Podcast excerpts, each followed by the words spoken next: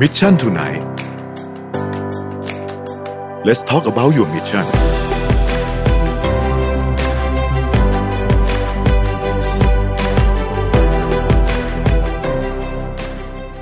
สวัสดีครับยินดีต้อนรับเข้าสู่ Mission Tonight นะครับ วันนี้เราอยู่กับ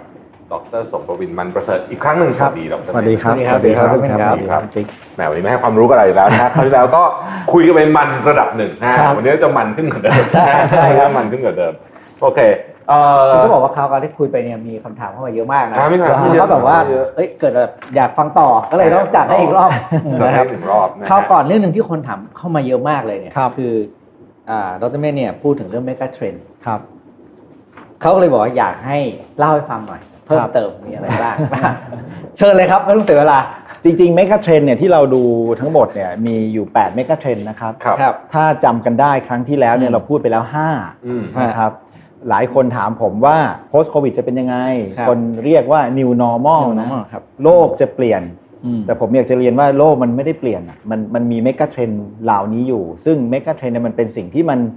หันยากอะเหมือนเราเป็น เหมือนเราเกิดมาเป็นคนนะครับครับ แล้วเราก็พลัดพรากจากพ่อแม่นะไปอยู่ที่ฝูงอืมฝูงอะไรอะฝูงหมาป่าอย่างเงี้ยเมาคลีอย่างเงี้ยเมาคลีเมาคลีโตมาก็ยังเป็นคนอยู่อืมเพราะฉะนั้นมันก็เหมือนกัน megatrend เนี่ยแหละมันมี megatrend เป็น wave อยู่นะแล้วมันมีอะไรมาช็อกระยะสั้นแบบเนี้ยมันก็ไม่ได้หมายความว่ามันจะเปลี่ยนไปโดยสิ้นเชิงนะครับอืมซึ่งบางอย่างด้วยซ้ำไปผมจะเรียนว่า อันเนี้ยมันทำให้ megatrend เนี่ยมัน เร็วขึ้นอืมอ่ามันคือมาตัวเร่งให้เป็นทรตันวหล่าเร่งนั้นเป็นตัวเร่งแล้วไม่ได้ไม่ได้หันไม่ได้หันเปลี่ยนโลกเลยอืมไม่ใช่นะครับ megatrend ที่หนึ่งสองสามสี่ห้าเนี่ยพูดไปแล้วผม recap ครับสั้นดีครับ ดีครับดีเลยครับเพราะหลายคนอาจจะๆลืมจดไม่ทันอ๋อจดไม่ทันอันที่หนึ่งก็คือว่าเอ่อประเทศที่เอ่อขนาดเศรษฐกิจที่เราคิดว่าเป็นคนรวยนะครับ ต่อคนน่ะรวย นะเช่น ญี่ปุ่นเนี่ยต่อคนรวยเอ่อสิงคโปร์ต่อคนรวยสวิสต่อคนรวยอืมถ้ารวมเศรษฐกิจของเขาแล้วเนี่ยเทียบกับคนที่จนกว่าอืมอืมวันนี้เนี่ยคนที่จนกว่ารวมรวมกันแล้วขนาดเศรษฐกิจใหญ่กว่าอืมแปลว่าธุรกรรมส่วนใหญ่ต้องขายคนที่จนกว่าโดยเปรียบเทียบอืมอืมอย่างธุรกิจแบงก์ของเราเราก็ต้องคิดนะครับว่า ในอดีตเนี่ยเราโอ้โหเซิร์ฟ private wealth อย่างอืเงี้ยมวันนี้บอกว่าคนส่วนใหญ่รวมกันแล้วเนี่ย จำนวนเม็ดเงินที่เอามาลงทุนเนี่ยมันเยอะกว่าคนที่รวยอืมนั้นมันเราก็เลยเห็นธุรกิจที่ลงมาเป็น mass affluent ถูกไหมฮะก็คือว่าลงมาต่อคนเนี่ยไม่ได้เยอะขึ้นแต่รวมมันแล้วเนี่ยอืม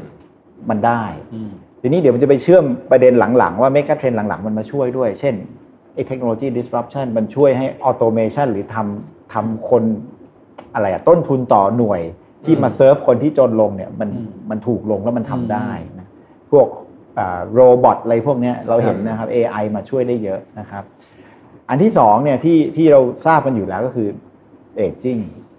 อย่างครั้งที่แล้วเนี่ยผมก็เรียนไปแล้วเนี่ยครับเราเชื่อไหมว่าอีกสิบปีประชากรไทยลดลง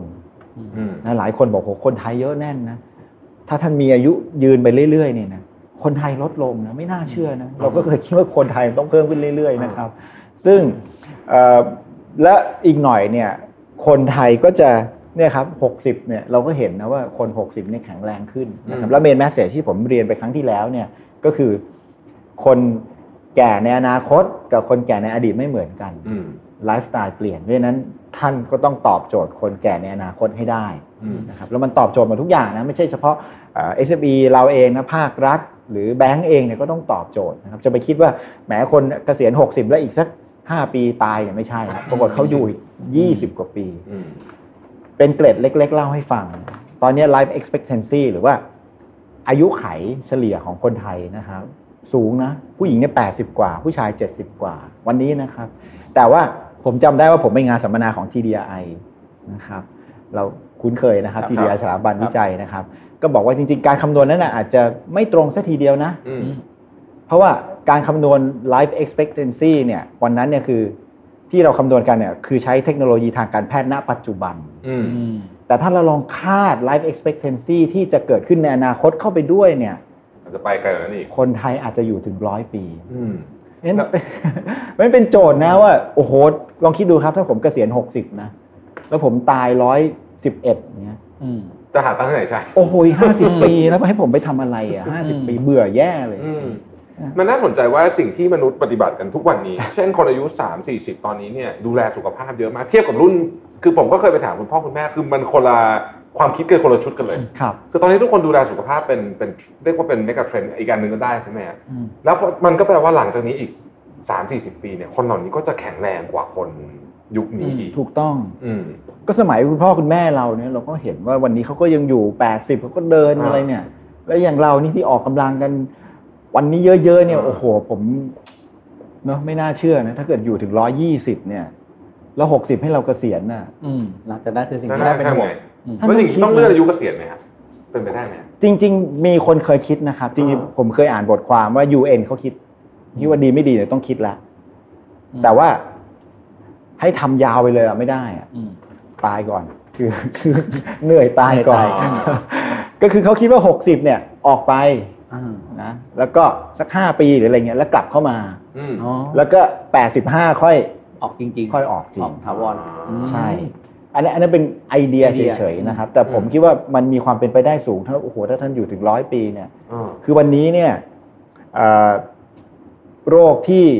ที่ฆ่าคนเยอะๆนะก็เช่นเรื่องมะเร็งอืมไอ้โรคหัวใจเดี๋ยวนี้ง่ายแล้วนะถ้าท่านเจอก่อนเนี่ยใช่อืมนะครับ ไปใส่บอลลูนเนี่ย วันรุ่งขึ้นก็ไปเดินห้างได้แล้วอะอืมมันง่ายมากเลยมะเร็งเนี่ยอ่านข่าวเนี่ยมาครึ่งทางแล้วนะอืมของอเมริกานะมาอ่าครึ่งทางแล้ว คือคิดวิธีรักษาการรักษาได้ครึ่งครึ่งทางแล้ว แต่ว่าเอ่อที่น่ากังวลใจนะครับ รายงานวิจัยของที่อเมริกาเขาบอกว่า ปีที่แล้วเนี่ยคนหายจากจากโรคมะเร็งเนี่ย ดีขึ้น 20%อืมแต่ไปดูความต่างนะ ระหว่างคนที่รอดกับคนที่ตาย ปัจจัยหลักคืออะไรรู้ไหม ความรวยอืมเราเคยดูหนังเรื่องอินทาอ่าใช่ไหมใช่ใช่ผมไม่อยากให้มันเป็นจริงเลยนะว่าเออเออสุดท้ายแล้วเนี่ยมันคือเงินที่จะอืมวัดว่าท่านจะอยู่อายุได้นานแค่ไหนมันอืมมีความเป็นไปได้นะครับมีความเป็นไปได้ครับ เพราะว่าของพวกนี้เวลามาในช่วงแรกๆมันก็มักจะแพงมากอืมใช่ๆแล้วคนที่เข้าถึงก็จะเป็นคนที่มีทรัพยากรสูงใช่เสคมรับออยู่เลยอยู่แล้วใช่ใช่ไหมฮะใช่ครับ ซึ่งก็เอ่ออย่างอย่างแม้แต่กระทั่งวัคซีนโควิดเนี่ยก็ยังมีการพูดกันถึงว่าประเทศรวยเนี่ย จะได้ก่อนไหมก็มีโอกาสอ่าที่จะได้ก่อนมันก่อนซีอของใครนะที่ไปพูดโดน Sanofi เนาะ Sanofi ซโนฟี่โดนโดนโดนโดนพระธิดีไปเรียกไปอืมจัดอัดจัดการอบรมเออน่าสนใจมากครับ เทรนด์ที่สองก็คืออมอะเรื่องของไม่คือส Aging สมัยก่อนเนี่ยเราบอกว่าอ่าจะทำ product สำหรับ aging ก็ทำอะไรอะผ้าอ้อมผู้ใหญ่ใช่ไหมอ่าอะไรอะ เครื่องออกกำลังมั่งอาหารอะไรพวกเนี้ยเงี้ยอะไรจะทำบ้านเอจจิ้งอืมแต่ว่าอีกหน่อยจะไม่ใช่ละคนละเรื่องละอันนี้อาจจะเป็นอันนี้จะเป็นพาร์ทหนึ่งอืมอีกหน่อยจะเป็นเรื่องของให้คนอายุ60การสร้างที่อยากจะไปปีน community เขาทำไงเออใช่อ่านะคุณแทบพูดถูกเลย เพราะว่าฮะถ้าถ้าผู้ใหญ่จะไปปีนเขาจริงๆ เราก็มีตัวอย่างเห็นนะ เราไปญี่ปุ่นเราก็เห็นนะว่าใช่รองเท้าก็ต้องเบาอะอืมผมชอบไปซื้อรองเท้าที่ญี่ปุ่นเพราะว่าคนญี่ปุ่นเขาเดินเยอะไงฮะใช่ใช่ใช่ฮะรองเท้าเขาต้องดีที่สุดดีไซน์แล้วเราอ่าเพราะฉะนั้นก็เหมือนกันนะครับว่า เนี่ยไปคนคนแก่ในอนาคตนั้นก็ไปเที่ยว แล้วอุปกรณ์ของท่านก็ต้องเบาอืมแห้งง่าย ดูแลง่ายอืมไม่ต้องรีดอะไรอย่างเงี้ยโอ้มันโอ้โหมีอีกเยอะอืมครับอืมน่าสนใจน่าน่าสนใจมากประเด็นนี้ อันที่สามนะครับ คือที่พูดไปก็คือเรื่องอ่าอ่า urbanization อืมผมแตะไปแล้วว่าวันนี้เนี่ย urbanization คือการเข้ามาอยู่ร่วมกันครับ แต่โควิดเนี่ยบอกนะว่า urbanization ในอนาคตอาจจะ ไม่ได้ต้องอยู่ร่วมกันแหละ แต่ว่า digitally connected เพราะว่าเราโอ้โหให้อยู่ร่วมกัน ก็กังวลใจ ถ้าเกิดมันมีจบโควิดนี้ไป แล้วมีอะไรแบบนี้ขึ้นมาอีกสักรอบหนึ่งนี่มันโอ้โหผมว่าก็คงจะคงคงไม่กลับมาอืมวันนี้เริ่มต้นจริงต้นๆต้นจริงๆเนี่ยน่าเริ่มคิดนะครับว่า เราเองประเทศเราเนี่ยมันควรจะมีโหนดของซิตี้ไหมอืมเยอะกว่านี้ เพราะว่าวันนี้มันรวมกันอยู่กรุงเทพนะอืมติดกรุงเทพทีนะมัน จุดกรุงเทพไปปุ๊บนี่อืมเรียบร้อยอืมใช่ไหมครับ มันอาจจะเป็นการดีนะ ถ้าผมแบบไปอยู่ไม่ได้อยู่ที่กรุงเทพอยู่ที่ไหนสักที่หนึ่งแล้วก็ทำงานอืมแล้วคอนเน็กกับคนอื่น แล้วก็สามวันเข้ามาทีหนึ่งมันมันก็อืมมันก็เป็นสิ่งที่ทำได้ครับนะครับเพราะฉะนั้นโจทย์เนี้ยมันคิดอะไรได้อีกเยอะครับ อันที่สี่คือ individualization นะครับเล่าไปแล้วเหมือนกันก็คือว่าชัดเจนคนมีความเป็นปัจเจกอืมนะท่านต้อง customize ทุกอย่างต้องต้องคัสตอมไมซ์หมด ไม่ว่าจะเป็นจริงๆจริงๆ financial service ก็ต้อง customize เหมือนกันใช่ไหมอีกหน่อยเนาะโอ้ดีมากเป็นคำถามที่ดีมากอ่าเพราะว่า เวลาแบงค์เห็นคนนะครับ เราเราจะมองความเสี่ยงอืม risk return เอาง่ายๆของแต่ละคนไม่เท่ากันอืมเพราะฉะนั้นที่ผ่านมาเนี่ย ในอดีตเนี่ยเขาก็วัดจาก financial statement อ่าอืมซึ่งมัน มันก็พูดยากนะ ก็บอกได้ประมาณหนึ่งอืมแต่ไม่ครบถ้วนไม่รอบด้าน ใช่ไหมมันส่วนใหญ่มันจะไปบอกคนที่มันสำเร็จแล้วอะมันถึงจะมีอ่า financial statement น่ะอืมแต่ถ้าคนที่มีความตั้งใจคนขยันเนี่ยเอ้ยมันจะดูยังไงอืมอืมจริงๆแล้วไอ้โลกปัจจุบันเนี่ยนะครับดิจิ t a ลเทคโนโลยีเนี่ยมันช่วยทำให้วัดได้ขึ้นเยอะใช่แล้วถ้าท่านขับ Grab เนี่ยอืมเขารู้นะอืม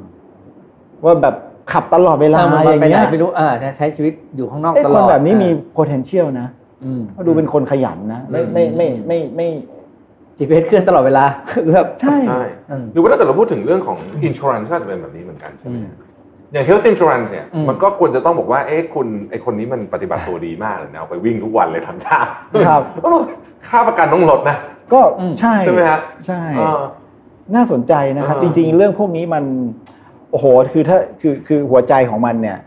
ก็คือเรื่องข้อมูลอืมใช่ไหมทีนี้ใช่ไอ้ดิจิ t a ลเทคโนโลยี IoT Internet of Things เนี่ยมันช่วยให้วัดดีขึ้นได้แล้วมันก็ตอบโจทย์ได้อืมวันนี้เนี่ยทำไมผมตั้งคำถามง่ายๆนะทำไม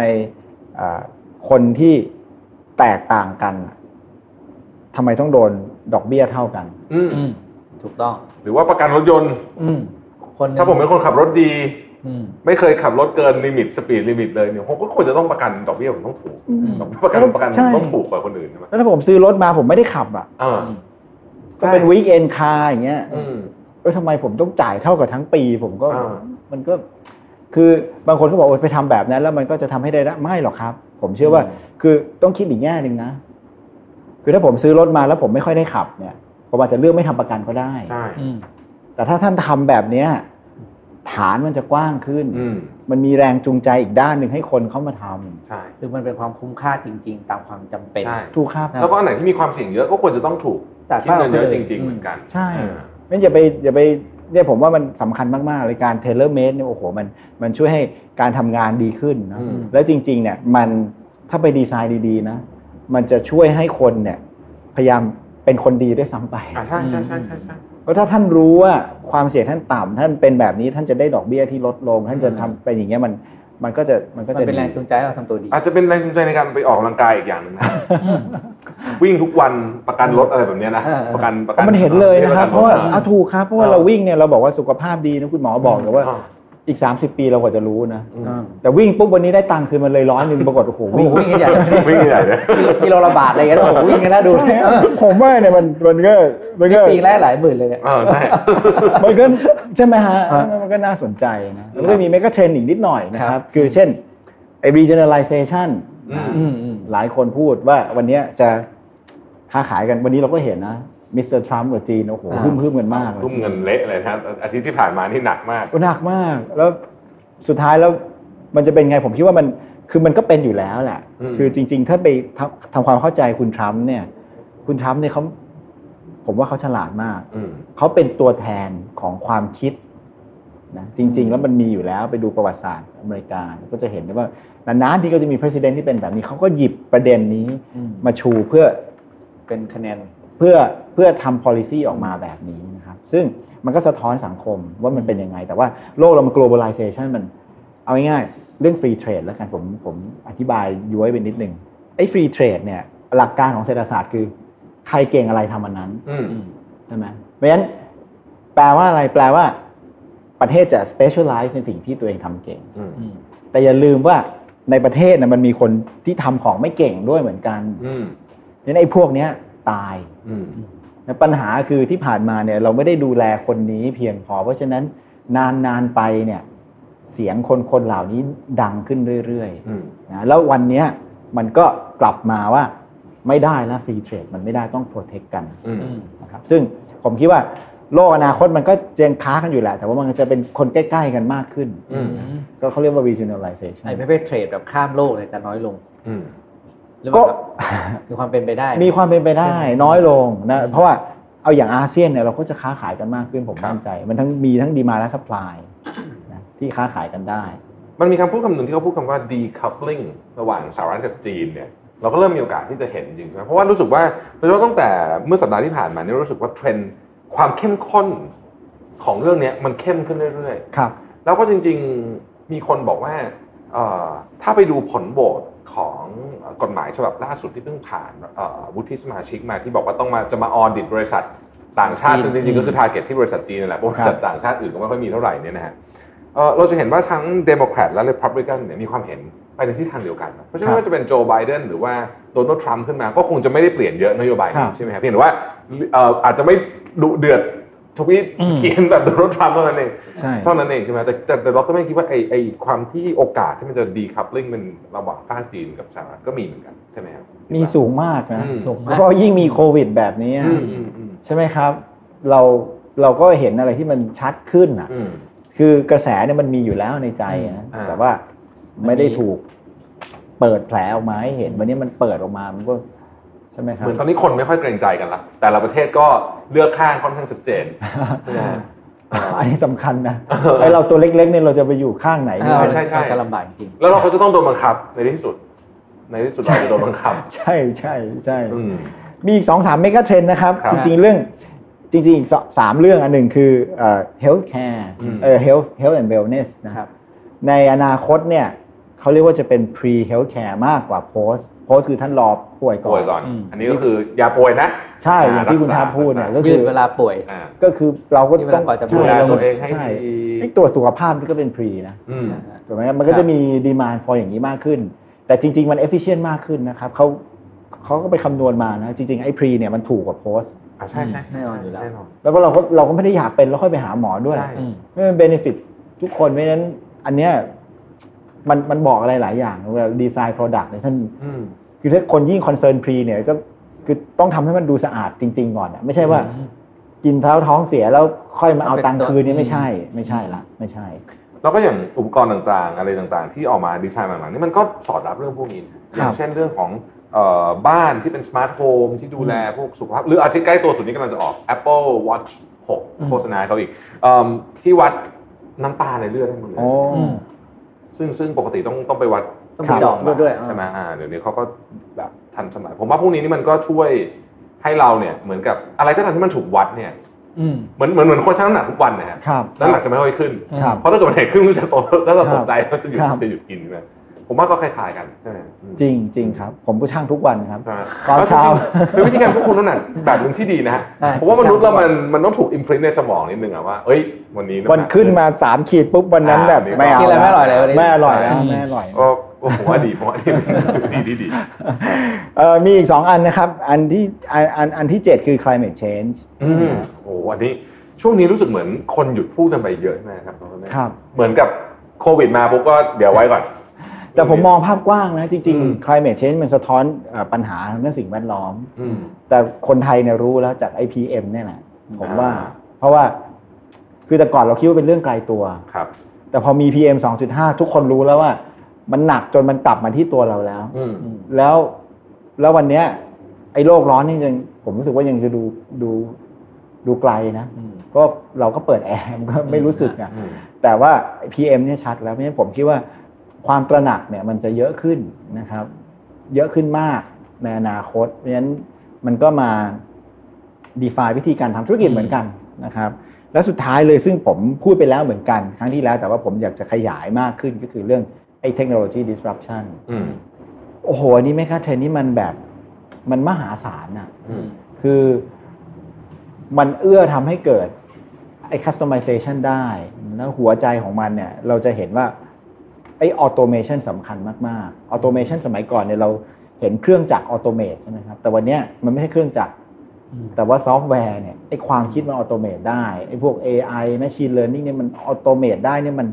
ผมว่าเหมือนมนุษย์เราอะนะเราก็ต้องมีร่างกายแล้วเราก็ต้องมีมันสมองบังเอิญเนี่ยมีร่างกายอย่างเดียวแต่ปรากฏมันคนมันต้องบังคับเนี่ยมันก็ไม่ได้ แต่วันเนี้ยไอ้มันสมองมันคิดแทนเราได้เพราะฉะนั้นมันอืมมันช่วยมหาศาลแล้วนอกจากนั้นเนี่ยการมีบล็อกเชนอีกนะครับ ทุกคนคงคงคงรู้จักกันดีอยู่แล้วเนี่ยอืมมันเป็นการสร้างเอ่อ security ได้ดีมากอย่างหนึ่งนะครับ แล้วอันที่ผมชอบมากที่สุดคือเรื่องแพลตฟอร์มอืมหลายคนบอกว่าแพลตฟอร์มเป็นอะไรอะดิจิตอลหรืออะไรก็แล้วแต่นะแต่ว่าผมในฐานะนักเศรษฐศาสตร์ผมมองว่าแพลตฟอร์มมันคือตลาดอืมก็มันก็คือแพลตฟอร์มอะถ้าท่านไปเที่ยวต่างประเทศ แพลตฟอร์มก็เป็นพื้นที่โล่งอืมก็ ภาษามันก็ชัดเจนอยู่แล้ว ให้คนที่ขายของกับซื้อของมาพบกันอืมแต่ว่าโดยปกติแล้วถ้าเป็นพื้นที่ทางกายภาพเนี่ย สมมติเท่าเท่ากับห้องเนี้ยมันก็มีคนที่มาซื้อกับมาขายเท่ากับห้องนี้อืมตลาดทำงานได้อย่างสมบูรณ์ไหมไม่แน่ใจนะอืมอาจจะมีคนยอมจ่ายของผมเนี่ย ที่ราคาแพงกว่าแต่มันดันอยู่นอกห้องอืมมันก็ทำงานไม่ได้เต็มที่ แต่แพลตฟอร์มดิจิตอลเนี่ย พื้นที่มัน unlimit นะครับอืม แล้วอัลกอริทึมที่เป็น AI กันมันมาช่วยหาคนให้เรา เพราะฉะนั้นมันมีโอกาสที่ทำให้ผู้ซื้อและผู้ขายเจอกันคู่ที่ดีที่สุด เจอกันได้ดีที่สุด อืม อืม แล้วหลายคนก็บอกว่ามาถามผมว่า เอ้ยอย่างนี้พวกแพลตฟอร์มแบบนี้มันอาจจะโกงไหม อืม เอาคนที่มันไม่ควรจะเข้ากันน่ะมาแมทช์กัน ท่านลองคิดดูดีๆอินเซนティブมันไม่ได้นะ อืม ถ้าท่านแมทช์คนที่มันไม่เข้ากันเนี่ย ในระยะยาวแพลตฟอร์มอยู่ไม่ได้ครับ ถูกต้อง เพราะฉะนั้นอินเซนティブมันอ l ลายอยู่ เพราะฉะนั้น อืม เขาหากำไรได้อยู่แล้ว เขาสามารถกินฟรีได้จากคู่ที่ได้ประโยชน์ที่สุดที่เขามาเจอกัน เพราะฉะนั้นผมคิดว่ามันผมมันจะช่วยโลกได้เยอะ อืม ครับ ซึ่งเราก็เริ่มเห็นว่าเดี๋ยวนี้คนเวลาจะซื้อของต่างๆ ก็จะเปรียบเทียบราคา อืม ใช่ค กั รั น บ ง่ายๆเลยนะครับเปิดไปปุ๊บก็เปรียบเทียบราคากัน แล้วก็แล้วก็ เปรียบเทียบราคาสเปครุ่น เออ ดูรีวิว ใช่ อะไรอย่างเงี้ยคือแพลตฟอร์มมันช่วย ช่วยจริงๆแหละเอออมพูดถึงอะผมก็เห็นนะคนไปจับจับอุปกรณ์ไอ้พวกไอ้แกจเจ็ตที่ร้านน่ะอืมแล้วก็เปิดมือถือดูแล้วก็กดกดแล้วก็สั่งในมือถือผมก็เป็นอะไรที่เรื่องที่โหดร้ายมากโหดร้ายโหดร้ายร้ายหัวใจเห็นเห็นก็ตาเลยเห็นก็ตาเลยผมก็เคยทำเงินแบบนี้นะซึ่งเอามาคิดคิดดูแล้วมันก็เออมันก็เปลี่ยนวิธีคิดไปเยอะมากเลยนะฮะซึ่งซึ่งทั้งหมดทั้งมวลนี้เนี่ยเออเรากลับมามองประเทศไทย ประเทศไทยเราอยู่ตรงไหนฮะของตรงนี้ไม่ว่าจะเป็นเรื่องของคน เรื่องของปัจจัยแวดล้อมต่าง ๆ หรือว่าเรื่องของนโยบายภาครัฐ ซึ่งผมว่าวันนี้เราคงต้องคุยกันเยอะหน่อยอืมเรื่องของนโยบายภาครัฐเราประเทศไทยอยู่ตรงไหนครับดรเมนตอนนี้ในในเมกะเทรนทั้งหมดนี้ ประเทศไทยเนี่ยเป็นถ้าตามเอ่อเอ่อ World Bank ที่เขาแรงประเทศเป็นเป็น transition อยู่ฮะนะครับเขาก็มี low income เอ่อ middle low เราเป็น middle high แล้วก็ high เรา transition มานานยัง สักพักหนึ่งแล้วสักแต่ว่าที่แบบรับเราเคยได้ยินคำว่า middle income trap ใช่ไหมคอ่ารับใช่ใช่ใช่ใช่ไอ้อยู่ middle high เนี่ยยากที่สุดอืมนะถ้าไปดูแบบจำลองในการพัฒนาประเทศนะครับ ขั้นแรกง่ายที่สุดถอยกลับไป4-50ปีที่แล้ว ขุดทรัพยากรมาอืมในน้ำมีปลาในนามีข้าว ขุดมาขายปุ๊บถูกนับเป็น GDP มี growth แล้วอืมขั้นที่สองขุดมาเสร็จท่านไปแปลงแปรรูปแป รรูปอาหารแปรรูปก็ไม่ยากมากนะใส่คนเข้าไปอืมขั้นที่สามท่านเอามาบรรจุกระป๋อง ท่านเอามาทำอะไรบางอย่างใส่เครื่องจักรเข้าไปอืมแต่ขั้นที่สี่เนี่ย ยาก เพราะว่าใส่ทั้งคนและเครื่องจักรแล้ว ขั้นที่สี่ท่านต้องใส่ความคิดให้มากอืมใส่ไอเดียนะของบางอย่างเนี่ยเราก็เห็นนะว่า มันดูแบบซิมเ l ิลมากอะอืมแต่ทำไมมัน วิธีการขายใช่ไหมแพคเกจจิ้งใช่ แล้วมันมีมันมี experience ของคนอืมซื้อนะอืมผมมี ผมมีเพื่อนแล้วกันท่านหนึ่งนะครับ ซื้อกล้องอืมแล้วกล้องก็แพงมากนะ ท่านก็รู้ว่ายี่ห้อแพงๆอะอืมตัวกล้องนี่ห้าแสนอืมเลนเจ็ดแสนผมไม่กล้าจับนะ แพงมาก ผมก็ถามว่า เอ๊ะถ่ายมาแล้วเนี่ย ถามจริงๆนะว่ามันดีกว่า ภาพเป็นยังไงเออหัวเว่ยไหมเนี่ยอืมเลนส์ก็เลนส์เดียวกันอืมเขาตอบทันทีครับว่าอืมกล้องโทรศัพท์ดีกว่าอืมแต่มันต่างกันตอนกดชัตเตอร์อ่าโอ้โห ผมฟังแล้วแบบว่ามันจริงนะอืมเพราะมันคือ experience นะครับอืมเพราะฉะนั้นท่านนี่มันคือ innovation ล้วนๆเลยนะอืมคือเราก็ต้องเข้าใจอะว่าเอ่อผู้ซื้อเนี่ยเขาต้องการอะไรอืมนั้นโจทย์ถ้ากลับมา นอกเรื่องมาจากประเทศไทยไปนิดนึงนะครับคุณแท็บอย่างเรื่องการขายของเนี่ย ผมก็มักจะบอกว่า เราอาจจะวันนี้เราทำอะไรอยู่ตรงเนี้ย เช่นผมจะเป็นเป็นเป็นร้านอาหารอ่าวันนี้โดนโควิดเยอะเลยใช่ไหมครับอย่างนี้เราก็ขายไม่ได้แบบปกติแล้วคำแนะนำผมคือให้ท่านถอยออกมาหนึ่งเก้าอืมการถอยนี่คือได้ได้ perspective แล้วถามว่าสิ่งที่เราขายเนี่ย เราพยายาม deliver อะไรให้อืมให้ผู้ซื้อของเรา ถ้าเราต้องการ deliver ความอิ่มนะความอิ่มนะครับ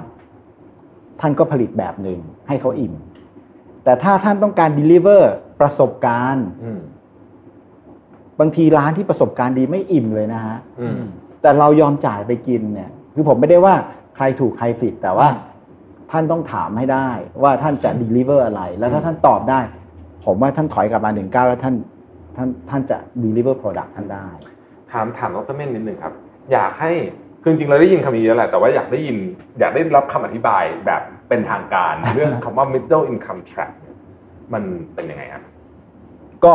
ก็เป็นเพราะว่าประเทศก็สตั๊กอยู่ตรงนี้แหละครับฮะไม่สามารถกลายเป็นประเทศที่พัฒนาได้แล้วเพราะทำไมมันถึงยากขั้นเนี่ยฮะไอ้ขั้นสุดไอ้ขั้นไป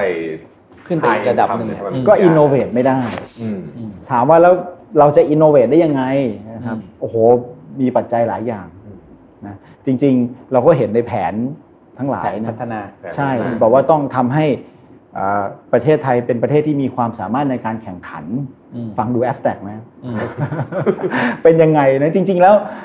ผมมองง่าย ๆ เลยครับว่า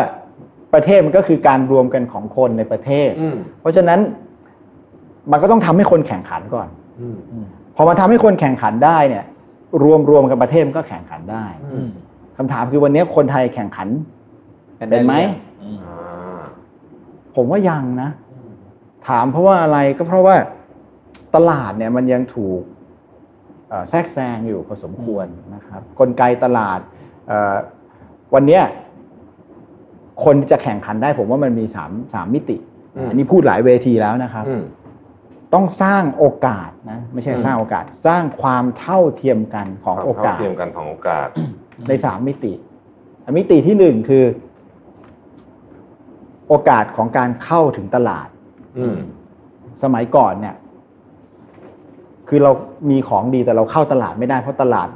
มันมีอยู่สิบเจ้าอย่างเงี้ยอ่ามียี่ปัวซาปัวอะไรมีอะไรอย่างเงี้ย แล้วมันก็ต้องผ่านการมีที่ยืนของเราเข้าไปอ่าล็อบบี้ตีซีอะไรผมไม่รู้อะอืมแต่ว่า เนี่ยมันเป็นปัญหาคืออ่าท่านเข้าถึงตลาดไม่ได้ แล้ววันเนี้ย เราก็รู้ว่าถ้ายิ่งเป็น รายเล็กนะย่อยๆเนี่ยอืมโอ้โหคิดสมมติผมคิดทำสูตรทำขนมทำขนมได้อร่อยมากเลย คือคือยังไม่ต้องเอาวันนี้นะถอยกลับไปอีกนิดนึงอะผมก็ไม่รู้จะไปขายใครอะอืมอืมก็ขายกับคนแถวบ้านแล้วก็บอกต่อกัน แต่วันนี้ยังดีนะครับ มีไอจมีอะไรเนี่ยอ่ามัมันก็เข้าถึงตลาดได้งั้นเนี่ยเสริมอ่าแล้วว่าเหมืมัอนนเดิมมาช่วยได้งั้นไอ้ดิจิทัลเทคโนโลยีมันช่วยให้คนเข้าถึงตลาดได้ง่ายขึ้นนะครับ เราต้องเราต้องสนับสนุนต่อว่าให้คนเข้ามาถึงตลาดได้ง่ายขึ้นนะครับ สองคือ พอท่านเข้าไปถึงตลาดปุ๊บเนี่ย ท่านอยากจะสเกลอืมต้องใช้อะไรอะเงินครับถูกต้อง ต้องใช้เงิน เพราะฉะนั้นคำถามต่อมาคือ แล้วถ้าผมผมจะสเกลผมสเกลได้ไหมอืมวันนี้ผมคิดว่าการเข้าถึงเอ่อเงินทุนของ SME ยังเป็นปัญหาอยู่มาก โอ้เป็นปัญหามากเป็นปัญห มากนะ มากๆ ไม่ต้องเอาเจ้าเก่านี่จะขอเพิ่มก็ยากแล้วเจ้าใหม่นี่ไม่ต้องพูดถึงเลยขอให้อืม innovate อะคือขอให้คิดได้เนี่ย ผมเคยตั้งคำถามนะว่าง่ายๆว่า คือเมื่อกี้พูดถึงอินโนเวชันและการแข่งขันใช่ไหมครับเวลาเราเวลาเราอ่านประวัติโทมัสเอดิสันนะคุณแทบจำได้ไหมเขาบอกว่าทดทดลองไส้หลอดไฟเนี่ยอืม กว่าจะคิดได้ขอให้อดทนนะแม่ผมสอนอดทนนะเนี่ยเขาทดลองไปตั้งพันครั้ง พอโตขึ้นมาทำอยู่งานอยู่แบงค์เนี่ยผมมานั่งคำถามนะว่านี่ใครให้ตังค์ไอ้โทมัสเอดิสันให้ทดลองตั้งพันครั้งเนี่ยอืมอดทนมากเลยอะเขามาเกิดประเทศไทย ผมถามหน่อยว่าจะมีคนให้เขาไหมพันครั้งอะอืมครั้งที่สองก็เรียบร้อยแล้วอืมเพราะฉะนั้นเพราะฉะนั้นนี่สำคัญมากนะว่าจะทำยังไงเนี่ยไอ้ไอ้การให้ innovation มาเป็นส่วนหนึ่งของ collateral วันนี้เนี่ยเราให้อืมอืมเราให้ collateral เราให้เราให้ collateral บน asset อืมอืม คนที่มี asset มันก็ต้องมีอยู่แล้วอะอืมอืมแล้วเราก็ไปให้เขาเพิ่มอีกใช่ไหมเพราะฉะนั้นเอ๊ะมันทำยังไงจริงๆมันก็เริ่มมีแล้วครับนะโมเดลที่เราเห็นกันใน banking ก็คือ information based lending อืมอืมนะคือไม่ได้สนใจหรอกว่าท่านเอ่ออะไรอะมีหรือไม่มีอะแต่ว่าใช้ information บนตัวท่านนี่แหละอ่าว่าท่านเก่งท่านดีท่านจะมี information based lending คือดูศักยภาพท่านในอนาคตมากกว่าในอดีตอันนี้สำคัญ เพราะฉะนั้นประเด็นที่สองพูดเรื่องการเข้าถึงเงินทุนแล้วนะครับครับประเด็นที่สามเนี่ยก็ต้องแข่งขันอย่างเท่าเทียมกันอืมมันมีงานศึกษาเนี่ยในใน literature เลยนะ ผมไปอ่านมา ก็พบว่าการดีไซน์การแข่งขันในประเทศเนี่ยถ้าอยากให้มันมี innovation เกิดขึ้นอย่างต่อเนื่อง ต้องทำให้เจ้าใหญ่อ่อนแอกว่าเจ้าเล็กเสมออืมอืมไม่ใช่กลับกัน ไม่ใช่กลับกัน เพราะท่านวิ่งเร็วกว่าเนี่ย เอาไปอยู่เลนที่มันฝืดหน่อยนะอืมอืมแปลว่าอะไร แปลว่ามันเป็นการบังคับให้เจ้าใหญ่เนี่ย ต้องลงทุนในการ innovate ตลอดเวลาอืมไม่ใช่เป็นเสือนอนกินอืมแล้วมันเปิดโอกาสให้เจ้าเล็กเนี่ยตามมีกำลังใจอ่านะ innovate ด้วย อันนี้สำคัญมากนะครับ เพราะฉะนั้นมันก็ทั้งสามมิติเนี่ยผมเชื่อว่าถ้าถ้าเราทำได้นะ กลับไปที่ที่คุณแท็บถามก็คือว่า แล้วความสามารถในการแข่งขันจะมีไหมผมว่ามีอืม แล้วพอความสามารถในการแข่งขันมีนะ อีกแป๊บเดียวอะอืมหลุดแน่ครับอืมหลุด middle income trap ผมเห็นด้วยมากๆ แต่นี่นี่ยากหมดเลยนะฮะที่พูดมาทั้งสามอันเนี่ยยากหมดเลย เริ่มโดยเฉพาะข้อสุดท้ายเลยนะข้อสุดท้ายนี่ยากมากเลยนะอืมเออแต่แต่แต่แต่อื้อหืออันนี้อันนี้เห็นภาพอย่างการเข้าถึงเงินทุนเนี่ยเออเดี๋ยวเมื่อกี้ชอบมากเลยเรื่อง lending ขอเมื่อกี้ขอขอขอขอกระโดด Information ข้าม based คำถามเลย lending ได้ไหมอยากอืรู้มใช่ใช่ได้ครับอยากถามดรเม่นครับจริงๆตอนนี้มีคนบอกว่า การเข้าถึงเงินทุนเนี่ยเอาอันนี้แหละโอ้โหสดสดๆตอนนี้เลยซอฟโลนเนี่ยตอนเนี้ยเนี่ยเนี่ยตอนเนี้ยเคสปัจจุบันเนี่ยครั้งที่แล้วพูดแล้วเพราะฉะนั้นเพราะว่ามันอยู่ที่สี่หมื่นจากแสนจากสี่หมื่นกว่าล้านใช่ไหมฮะอ่าตอนนี้ครับจากหนึ่งแสนล้านเอ้ยจากห้าแสน500,000ล้าห้านแสนล้านเป็นสี่หมื่นไม่ไม่ใช่ว่าคนไม่อพลายนะอ่าพายแต่ยังไม่ไม่อได้พลายแล้วไม่ได้สี่หมื่นทำทำไงดีฮะถึงสมมติว่าวันเนี้ยจะบอกกับเหล่าบรรดา SME เลยครับทำไง ถึงจะถึงจะได้เอตรองถึเนี้งยได้เงินอืมกู้เราควรทำตัวยังไงครับเราควรทำโอ้โห ผมตอบไม่ได้เลยอะอืมเพราะว่าคือไปอ่านกฎเนี่ยก็คือต้องเป็นลูกค้าที่มี account อยู่แล้วอ่าอืมมีวงเงินนะครับ ถ้าเจ้าใหม่เนี่ยก็ไปเข้ากระบวนการกระบวนของรัฐนะแบงก์รัฐอืมนะก็ตอบไม่ได้อะอืมอืมเพราะมันก็ทำยังไงมีนะคือจริงๆเวลาธนาคารเขาดูลูกค้าที่จะมากู้เนี่ยนะครับ อะไรความเสี่ยงได้เป็นปัจจัยใหญ่สุดอืม หรือว่าเขาดู potential ด้วยไหมฮะหรือไม่ค่อยเท่าไหร่ความเสี่ยงเยอะกว่า ดู potential ครับอืมอืมคือสมัยก่อนเนี่ย potential มันไม่ได้ดูจาก financial statement อืมอืมแต่ว่ามันดูจากคนนี่แหละอ่าเราจะคิดว่ามี relationship manager คนเหล่านี้จริง ๆ หัวเขาคือ AI นั่นแหละ AI มันจำลองหัวคนนั่นแหละ ผมยกตัวอย่างแล้วกัน เอาง่าย ๆ ว่าสาขาอืมนะครับ สาขาของธนาคารเนี่ยถ้าถ้าถ้าเป็นเราอะ เราก็คิดว่าสาขาของธนาคารก็ทำหน้าที่รับฝากเงิน แต่จริง ๆ แล้วเนี่ย สาขาของธนาคารทำหน้าที่อีกหน้าที่หนึ่งที่สำคัญมากคือ เก็บข้อมูลอืมสาขาของธนาคารเนี่ย สมัยก่อนเนี่ยผู้จัดการสาขาจะเป็นคนที่รู้ดีมากนะครับ ว่าคนที่เดินเข้ามาเนี่ยเป็นอย่างไรเพราะฉะนั้นการมีสาขาในพื้นที่เนี่ย มันเป็นการเก็บ information ได้อ่า รู้ว่าลุงคนเนี้ยนะค้าขายอะไร ใช่เราไปเยี่ยมลูกค้าเนี่ยเออบ้านเขาเป็นยังไงอืมเขาเก็บข้อมูลหมดนะ คุยเป็นยังไง attitude ในการ take risk เป็นเป็นคนอดออมไหมเป็นยังไงไหมบางทีเราไปนั่งอยู่ในสาขาเนี่ยผมเป็นเด็กๆผมไปนั่งกับแม่รอเอ๊ะทำไมมีลุงเดินเข้ามาก็เสื้อตาห่านอืมกางเกงขาสั้นนะผู้จัดการเดินออกไปรับอืมถ้าเป็นเราเราก็ก็ดูเป็นธรรมดาเพราะว่านี่เขามีเขารู้ว่าคนนี้คือโอ้โหลูกค้ารายใหญ่ที่บ้านโอ้โหมีตังค์อยู่เต็มไปหมดเลย บางคนขับรถเบนซ์มา แต่คนไม่ไปรับก็เป็นหนี้อย่างเงี้ยอืมเพราะฉะนั้นหน้าที่ของสาขาคือการเก็บ informationเพราะฉะนั้นบทบาทเนี่ยมันเปลี่ยนนะโลกวันนี้ เราก็จะเห็นว่าลดสาขาลงอืมถามว่า เพราะว่าคนไม่ใช้เงินหรือเปล่าไม่ใช่นะอืมส่วนหนึ่งคือ information เนี่ยมันถูกมองเห็นจากตรงวิธีอื่น ใช่อืมมันเห็นจากตรงอื่นพอมันเห็นจากตรงอื่นปุ๊บเนี่ย มันก็ลดสาขาได้ครับ มันก็กลับมาที่ว่า เออเราอ่าผู้อ่าประชาชนนะ บางคนก็จะกลัวในการให้ข้อมูลอ่าผม ผมคิดว่าภายใต้กฎหมายนะครับ ที่ดีแล้วก็แรงจูงใจของผู้ใช้ข้อมูลเนี่ย จริง ๆ เขาเอาไปใช้ประโยชน์ให้เรานะอืมผมผมคิดอย่างนั้นนะครับ แล้วก็อ่า เราเองเนี่ยเราก็มีสิทธิ์ด้วยนะนะครับ ว่าเราจะให้หรือไม่ให้อืมนะครับเพราะฉะนั้นผมคิดว่ามันก็เป็นเรื่องที่ต้องดีเบตกันแหละ แต่ว่าผมคิดว่าการใช้ข้อมูลมันมีประโยชน์อืมกว่าไม่ใช้เอาง่ายอ่าใช่ใช่ๆครับอืมการใช้ข้อมูลเนี่ยมันช่วยทำให้ทรัพยากรที่มีอยู่อย่างจำกัด ถูกเกิดประโยชน์ ถูกใช้ให้เกิดประโยชน์อย่างสูงสุดถูกไหมยิ่งข้อมูลเยอะยิ่งยิ่งสูงขึ้นเรื่อยถูกครับๆใช่ไหมฮะอืมตลาดเนี่ย ถ้าถ้าพูดต่อในเรื่องของตลาดนะครับ ในระบบตลาดเนี่ย เราต้องยอมรับนะประเทศไทยเป็นระบบตลาดอืมนะแต่ว่าในตลาดเนี่ยทำงานไม่ได้มีประสิทธิภาพเนี่ยมีหลายสาเหตุนะสาเหตุแรกคือต้นทุนสูงอืมเข้าไม่ได้อย่างเงี้ยเข้าปุ๊บท่านต้องไปจ่ายต้องไปอะไรเงี้ยมันไม่คุ้มอะสองคือมันมีการแทรกแซงมันก็ทำงานได้ไม่อย่างสมบูรณ์สามคือข้อมูลครับครับ ถ้าข้อมูลไม่มีเนี่ย เราก็ เราก็ถูกหลอกเอาง่ายอ่าๆไปขายอีกที่หนึ่งแค่นั้นเอง เช่นเราไปขายของที่คนแถบนี้เขาไม่กินกันอะไรอย่างนี้ ใช่ครับเป็นต้นใช่เออใช่ใช่ใช่ครับใช่ครับโอ้น่าสนใจมากนะครับ เอ่อถามดรเมนหนึ่งครับว่า หลังจากพายุโควิดผ่านไปเนี่ยนะครับเอ่อ SME หรือผู้ประกอบการไม่ว่าจะเป็นไซส์ไหนก็ตามเนี่ย ควรจะคิดถึงเรื่องอะไรมากที่สุด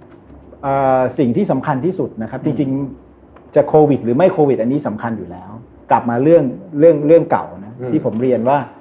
อ่าเราเราต้องพัฒนาความสามารถในการแข่งขัน และเราก็ต้องแข่งขันได้ ผมจะบอกให้ว่า โลกปัจจุบันเนี้ยแข่งขันด้วยราคาไม่ได้อีกแล้วอืมไม่ได้ ท่านต้องแข่งขันด้วยคุณภาพอย่างเดียว เพราะว่าก็เห็นอยู่นะครับว่า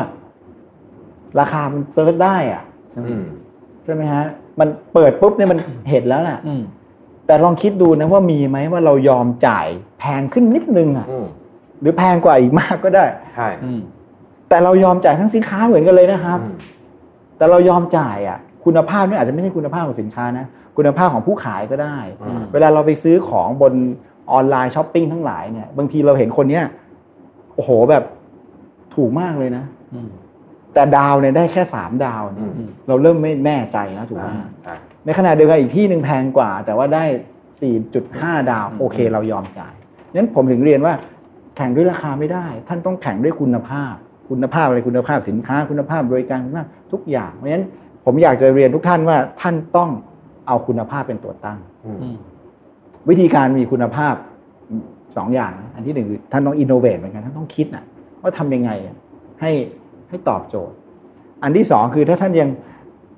เรื่องการเปลี่ยนแปลงสำคัญ ทั้งที่แล้วเราพูดเรื่องเปลี่ยนแปลงนะผมคิดว่าประเทศไทยมันถึงจุดที่มันต้องเปลี่ยนแล้วอืมประเทศไทยเปลี่ยนไม่ได้ครับ ถ้าพวกเราไม่เปลี่ยนเพราะฉะนั้นอืมพวกเราทุกคนต้องเปลี่ยนนะอืม transform นะเป็นการอืมผมเรียกว่า transform ผมชอบคำนี้ เพราะว่ามันเป็นการเปลี่ยนไปในทางที่ดีขึ้นแล้วท่านก็ต้องเปลี่ยน และอืมท่านก็จะอยู่ได้ให้ไปสามคจะว่าไปโอกาสเอ่อมากับโควิดอืม ก็อาจจะเป็นเรื่องนี้ใช่ไหมครับบางอย่างหลายอย่างถูกบังคับ ให้ต้องเปลี่ยนในช่วงนี้อืมจริง ๆ เรื่องของเอิ่มจริงๆภาครัฐเองผมว่าก็เริ่มเห็นแล้วว่า จะไปแบบนี้ต่อไป แบบเดิมไม่ได้แล้วไม่ได้ไม่ได้แล้วก็ต้องเปลี่ยนหลายอย่างเหมือนกัน แล้วก็ครั้งนี้เนี่ยเหมือนกับมันเป็นอย่างถ้าในองค์กรเนี่ยจะเป็นบอกว่าตอนนี้เนี่ยเอ่อผู้บริหารหลายคนที่ผมคุยด้วยเขาบอกว่าตอนนี้เนี่ยอยากทำโปรเจกต์อะไรใหม่ๆอะบอกเลยว่าโควิด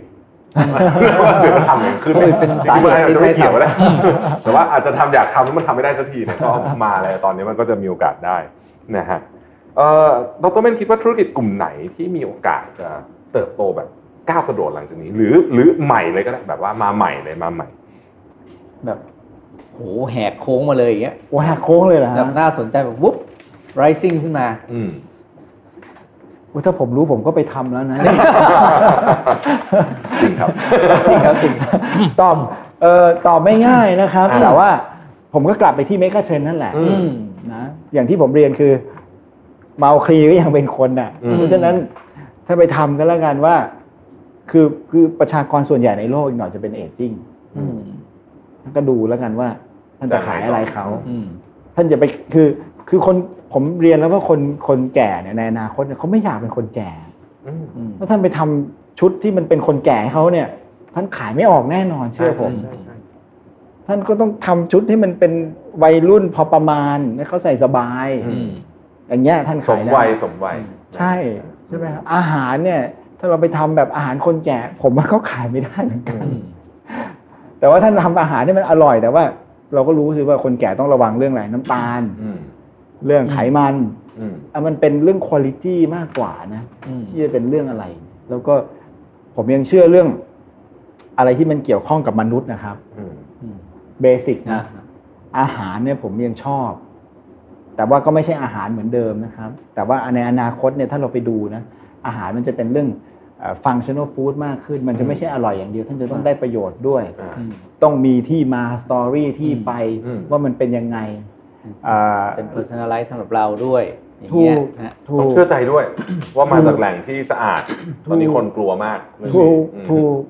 แล้วก็ต้องได้ประโยชน์นะครับอืมคือเนี่ยคือเราก็เห็นนะว่า innovation ในเรื่องอาหารเนี่ยมันโอ้โหมหาศาลนะครับอืมบางทีกินข้าวไปแล้วน้ำตาลลดเอง เพราะในนั้นมันมีสารมันมีอะไรบางอย่างครับกินไข่ต้มไปปรากฏในนั้นมียาท่านรักษาคอเลสเตอรอลไปด้วยอะไรเงี้ยมันอืมมันมาถึงจุดนั้นแล้วอืมอืมทีนี้ในส่วนของ ภาคการเงินในธนาคารตอนนี้มองว่ามันจะมีทิศทางการเปลี่ยนแปลงอะไรไหมครับ อย่างเราที่มันเป็นมันเป็น favorable สำหรับ SME อะเออเราเราเห็น innovation จากภาคธนาคารมาค่อนข้างเยอะในช่วงสองปีนี้คิดว่าคราวนี้มันเร่งปฏิกิริยาถึงขั้นสุดเลยไหมครับเจ้าโควิดเอ่อจริง ๆแล้วธนาคารเนี่ยผมว่าเราไปดูเราก็จะเห็นได้ว่าภาคธนาคารเนี่ยก็เป็นภาคธุรกิจที่ใหญ่นะอืมแล้วก็ทำหน้าที่สำคัญในการ mobilize เงินใช่ หน้าที่ของธนาคารง่ายมากครับ คือ เคลื่อนย้ายเงินอืมสองอย่างนะ เคลื่อนย้ายเงินจากคนที่เงินเหลืออืมไปที่คนคนขาขาดดอืมอีกทางหนึ่งคือ เคลื่อนย้ายเงินข้ามเวลาอืมวันนี้ผมยังไม่ต้องใช้ เก็บไว้ให้อืมอนาคตผมใช้ถอนกลับมาอืมอืมดังนั้นธนาคารคือตัวกลางในการเคลื่อนย้ายสิ่งเหล่านี้ใช้อะไร หาประโยชน์จากความไม่สมบูรณ์ของข้อมูลถ้าผมรู้ว่าผมจะให้กู้ใครเนี่ยผมก็ออมไปโดยตรงกับเขาอะแต่ธนาคารเนี่ยเป็นคนเข้ามาช่วยกรองให้อืมหยิบคนเข้ามา แล้วก็เอาไปให้กู้ใช่ไหมครับเพราะฉะนั้นธนาคารกลายเป็นตัวกลาง โดยทำ risk management นะกระจายความเสี่ยงเพราะว่าเราคนเดียวเนี่ยมันให้มันก็เสี่ยงเต็มๆนะเขาเป็นคนหน้าที่กระจายความเสี่ยงด้วยมีอีกฟังก์ชันหนึ่งเพราะฉะนั้น ถามว่าธนาคารจะเปลี่ยนไหมผมคิดว่าหัวใจของธนาคารจะไม่เปลี่ยนครับอืมเรายังเป็นตัวกลางอยู่ แต่บทบาทเนี่ยจะเปลี่ยนอืมเราจะเป็นคนจับคู่โดยที่อาจจะเป็นรูปแบบแพลตฟอร์มนะอนาคตเนี่ยเรามีการพูดเรื่อง Open Banking นะครับก็คือธนาคารเนี่ยเป็นตัวกลางที่เป็นแพลตฟอร์มมากขึ้นนะครับเราจะเห็นตัวอย่างนะว่ามันมี direct อ่าเช่น lending club อืมอย่างเงี้ยในอเมริกาใช่ไหมครับ หรือว่า crowdfunding เนี่ยบางทีมันบางทีมันอาจจะทำยังยังไม่สุดทางนะเพราะว่าอืมท่านถ้าถ้าเป็นบริษัทที่เกิดมาจาก Tech Finance อะแล้วท่านมาคิดอัลกอริทึมที่แมทช์คนแค่นี้เนี่ยสุดท้ายมันไม่ได้เพราะคนมันมันเฟลท่านต้องช่วยเขาในการทำ risk management ด้วย เพราะว่าบทบาทอีกบทบาทหนึ่งของแบงก์เนี่ยคือการทำ diversify risk อืมนั้นบทบาทนั้นยังไม่เกิดขึ้นมันก็เลยยังดูแบบ ยังไม่ได้เกิดเต็มที่นะแต่ผมว่าในอนาคตเนี่ยมันมาแน่นอน ถ้าท่านอืมบวกเรื่องแพลตฟอร์มเข้าไป เรื่องดิจิทัลเข้าไป แล้วทำเอ่อ financial เอ่อ instrument ให้มันง่ายอืมๆนะเช่น โอนเงินอย่างเงี้ยอืมทำไมต้องทำไมสมัยก่อนนะเราต้องไปเขียนใบเลยอืมตอนนี้ต้องกดเบอร์โทรศัพท์ทำไมเป็นแบบส่งสติกเกอร์ แล้วเอาตังค์ไปให้ไม่ได้ทำไมอืมคือ ถ้าทำให้ง่ายขึ้นเนี่ยผมว่าบทบาทของธนาคารก็จะยังอยู่ครับอืมแต่ว่ามันจะตอบไปง่ายเลยคือ มันจะอยู่กับท่านโดยที่ท่านไม่รู้ตัวอืมอืมครับแค่บนั้นเอง ถามดรเม่นเรื่องคุยเรื่องงบการเงินดีกว่าหลังจากเนี้ยฮะคืออยากอยากจะชวนดรเม่นคุยว่า หลังจากนี้เนี่ยนะครับ การวางแผนเรื่องของเอ่อการวางแผน balance sheet การวางแผนงบการเงินต่างๆเนี่ยอัตราส่วนของสิ่งที่เราเคยใช้ มันควรจะเปลี่ยนไหมผมอันนี้คือคำถามผมอาจจะประมาณว่าเอ่องบอะไรควรถูกตัด งบอะไรควรถูกเพิ่มอืม in general เราจะเห็นการเปลี่ยนแปลงเรื่องนี้ไหมในอนาคต หลังจากเกิดไปโควิดเนี่ยครับอืมเห็นครับครับ เห็นแน่ ๆครับเอ่อเอาผมยกตัวอย่างเป็นเป็น Impact กับกับ sector แล้วกันอืมครับสิ่งที่เราเห็นเนี่ย คนที่ยังยังไม่ต้องกลับมาที่ balance sheet นะ เอาเอาอืมระบบเศรษฐกิจก่อน ระบบเศรษฐกิจเนี่ยสิ่งที่จะโดนหนักและกลับมาช้านะคือคนที่โดนฮิตโดยตรง ถูกปิดทั้งหลายโดนฮิตโดยตรง และเป็น discretionary spending อืมก็คือไม่จำเป็นไม่จำเป็นอืมพวกนี้กลับช้า โดนหนักและกลับช้าสุดอืมนะครับ คนที่อ่าโดนไม่ตรงนะแล้วก็ discretionary พวกนี้ก็หนักพอสมควรอืมนะครับ คนที่น้อยสุดคือ จำเป็นอ่าอืมและโดนน้อย อ่า ก็ถ้ากลับมาที่บริษัทตัวเองก็ก็เหมือนกัน ผมคิดว่าคิดคล้าย ๆ กันได้นะครับ ว่าอะไรที่มันแบบไม่จำเป็นแล้วมันเป็นลักชัวรี่อืม ท่านเห็นอยู่แล้วท่านเดินเข้าไปในบริษัทท่านเห็นอยู่แล้วอะอืมว่ามันคืออะไรอาจจะไม่จำเป็น แต่ต้องดูดีๆนะครับว่าไอ้ spending เหล่านั้นเนี่ยสิ่งที่ critical ที่สุดนะคือบางอย่างเนี่ยมันคือ investment อืม แล้วมัน high impact ยันท่านต้องยังลงทุนอยู่อ่าอืมท่านต้องมองให้ออกนะ ถามว่าแล้วมองยังไง ก็กลับไปที่เมกะเทรนนี่แหละครับ มันก็เห็นอยู่แล้วว่าท่านต้อง invest กับอะไร วันนี้ท่านก็ต้อง invest กับ digital technology อืมท่านก็ต้อง invest เรื่องคนเรื่องการ connect ลูกค้า ผมยกตัวอย่างของของสาขาของแบงค์ครับ channel เปลี่ยนถูกไหมอืมเพราะฉะนั้นเหมือนกันครับ channel หรือการรูปแบบของการเข้าถึงตลาดในอนาคตเปลี่ยน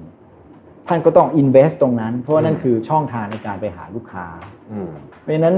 อ่าบางทีเนี่ยมันไปตัดแบบนั้นมันน่ากลัวที่สุดเลยอืมเพราะว่าเหมือนกับเราไม่รู้อะไปตัดเสร็จปุ๊บเอาเรียบร้อยแล้วอืมตัดผลทางหากินในอนาคตนะเพราะฉะนั้นแต่ว่าอะไรที่มันเป็นอ่าสิ่งที่ไม่แต่ว่าสิ่งที่ไม่จำเป็นนะตัดได้อีกอันหนึงเนี่ยผมคิดว่าอ่าครั้งที่แล้วแตะไปแล้วนะครับ การใช้เงินกับการประกันความเสี่ยงสำคัญนะอืม สำคัญมากในระดับบุคคลเนี่ยการทำประกันสำคัญมาก อย่างแรกเลยคือท่านต้องทำประกันสุขภาพ เพราะว่าท่านหาเงินมาได้เนี่ยโหกี่แสนกี่ล้านเนี่ยท่านเจอโรคเข้าไปตู้มเดียวเนี่ยอืมเรียบร้อยเลยนะอืมเพราะฉะนั้นการประกันความเสี่ยงสำคัญมากๆ กับภาคธุรกิจเหมือนกันนะครับอืมสำคัญมากๆต้องทำเพราะมัน limit downside ของท่านอืมอื มต่อมา Luxury ตัด Luxury ยังไง Luxury ที่เป็น Consumption ตัดง่ายที่สุด Luxury ที่เป็น Investment อาจจะยังต้องเก็บอืมนะอะไรที่เป็นแบบคือใช้คือผมพูดไม่ได้อะมันเป็นของที่มันไม่จำเป็นอะเอาง่ายๆดูเรื่องฟังก์ชันดีกว่าสำคัญกว่าอืมนะครับเอ่อเอ่อแล้วการเอ่อเรื่องความเสี่ยงจะเป็นเรื่องที่อยู่กับเราตลอดเวลา เพราะฉะนั้นท่านทุกคนต้องต้องคำนึงถึงตรงนี้ให้มากในโลกอนาคต อืมครับอันนี้อันนี้ผมเห็นด้วยมากนะเรื่องประกันอืมความเสี่ยงสำคัญอืมซึ่งผมว่าอันนี้เนี่ยมันมีหลายหลายแง่มุมอายกตัวอย่างเรื่องค่าเงินก็ได้ครับนะฮะซึ่งเป็นเรื่องที่ผมเคยแต่ก่อนเคยคุยกับเพื่อนแล้วก็บอกว่าเอ๊ะไม่เห็นต้องไปหงไปเฮดเลยเผื่อมันมันเดี๋ยวมันเงินมันอ่อนลงอ่าแข็งขึ้นเลยผมว่าอันนั้นไม่ใช่ธุรกิจเราถูกเราอย่าไปเสี่ยงตรงนั้นอืมคือมันจะแข่งขึ้นอ่อนลงไม่ใช่ธุรกิจเราแต่ว่าเราเราล็อกต้นทุนของเราณวันนี้เท่านี้ก็คือต้องเป็นอันนี้เราไปอืม manage เรื่องอื่นอ่าถูกไหมถูกฮะ เพราะมันไม่แน่นะของพวกนี้ใช่ไหมถูกครับอืมเกิดมันวิ่งกัน 20%นี่ตายเลยนะแล้วมันก็เคยเกิดขึ้นมาแล้วด้วยไม่ใช่ว่าไม่เคยถูกครับอืมครับเห็นด้วยอย่างยิ่ง เพราะว่าอืมคือคือเป็นคือเราก็ต้องเข้าใจนะว่าเรางานเราคืออะไรอ่าอาชีพเราคืออะไรอาอะชีพเราคืออะไรอืมใช่ไหมถ้าเราถ้าเราไปทำหลายอย่างเนี่ย ผมคิดว่ามันผมว่าคนหนึ่งมัน สักสองอย่างมั้งอย่างมากอะอืมมันไม่งั้นมันเราจะเป็นเอ็กซ์เพรสสองอย่างมันไม่ใช่อย่างสมมติเรา export ของไปเนี่ยฮะแล้วเราไม่ประกันความเสี่ยงค่าเงินเนี่ยระยะยาวยิ่งยาวๆเนี่ยมันมันกลายเป็นเราเป็น trader ไปด้วยนะเราทำกำลังจะเล่นในอาชีพ trader ไปด้วยใช่ไหมฮะเออ trade ค่าเงินไปด้วย ก็ได้นะ ถ้าถ้าถ้าท่านตอบตัวเองได้ว่าท่านเป็น trader อ่าใช่อ่าโดยใช้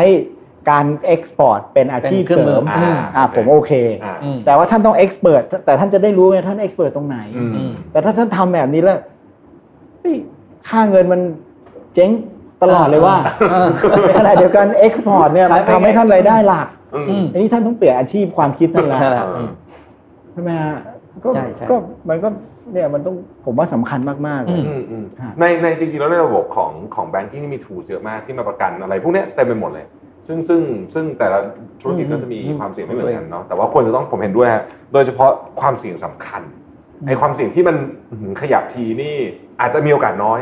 ครับแต่เจอไปปั้งเดี๋ยวนี้ร่วงเลยนี่โอ้โหอันเนี้ยต้องทำผมถามต่ออีกหน่อยแล้วกันหลายคนอาจจะไม่เก็ตนะอืมเพราะความความเสี่ยงบุคคลดูง่ายสุขภาพเราครับแบบป่วยใช่ไหมความเสี่ยงธุรกิจจริง ๆ เนี่ย มันมีอะไรบ้างครับ โอ้โห ก็ตั้งแต่ ตั้งแต่ถ้าท่านมีโรงงานมีอ่าตึกเนี่ยมันก็ต้องประกันหมดทุกอย่างคือมันนะไม่นับแบบไอ้พวกไฟมงไฟไหม้นะนะคือผมไม่นับเลยแอนะสเซทอะมันก็มีอ่าอ่าประกันแอสเซทประกัน asset ประกันแอสอ่าเซแอทสเซทใช่ไหมครับ ก็ถ้าขั้นทำ transaction อืมก็เนี่ยอย่างที่คุณแทบพูดก็คือ